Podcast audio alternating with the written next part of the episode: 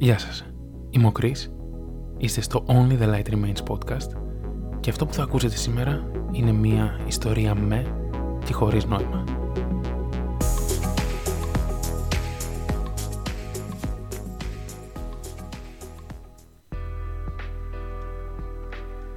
Έτσι ήταν το δικό του ξεκίνημα.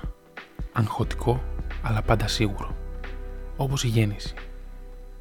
Μόνο που γι' αυτόν ήταν η δική του Ανάσταση κάτι σαν μια γέννηση μετά το θάνατο. Τα πρώτα βήματα ήταν μελετημένα, μετρημένα ένα προς ένα. Στο σύνολό τους πολλά, τόσα πολλά που ισοδυναμούσαν με την απόσταση γης σε λίνης. Τώρα πίνει το ζεστό του γαλλικό καφέ, χωρίς γάλα και χωρίς ζάχαρη. Μα είναι πικρός. Ας είναι, μου απαντάει. Και η πίκρα έχει τη δική της εμπειρία που πρέπει να απολαύσεις να κάτσεις μαζί της και να της συνοδεύσει με ένα γλυκό. Μόνο έτσι το κουλουράκι του καφέ θα αποκτήσει νόημα. Με την πρώτη γουλιά οι μνήμες ξυπνούν. Κάτι σαν παλήρια σε μια όμορφη λίμνη. Είναι αδύνατο να συμβεί αυτό. Όχι αδύνατο στη δική του λίμνη. Δεύτερη γουλιά πικρού καφέ και ήδη μένει αποσβολωμένος από τα παιχνίδια της μνήμης. Τα χρυσόψαρα ξεχνούν γρήγορα, λένε όσοι θυμούνται. Αλλά κανένας δεν είπε τίποτα για τους χρυσούς ανθρώπους όταν βρεθούν έξω από τα νερά τους. Ανάμνηση 1, 2, 3, 4. Θυμάται τους αριθμούς και δεν ξεχνάει τα συναισθήματα. Θυμάται πάντα τα πρώτα βήματα, αλλά ξεχνάει τον προορισμό.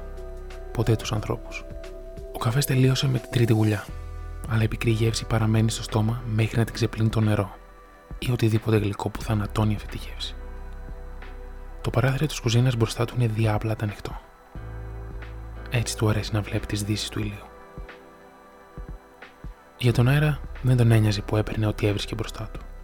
Το έπαιρνε με δύναμη στο πάτωμα και τα κομμάτια γινόταν ένα με τη σκόνη.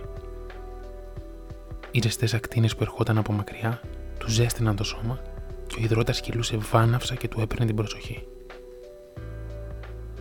Κοίταξε τον ήλιο και θαμπόθηκε.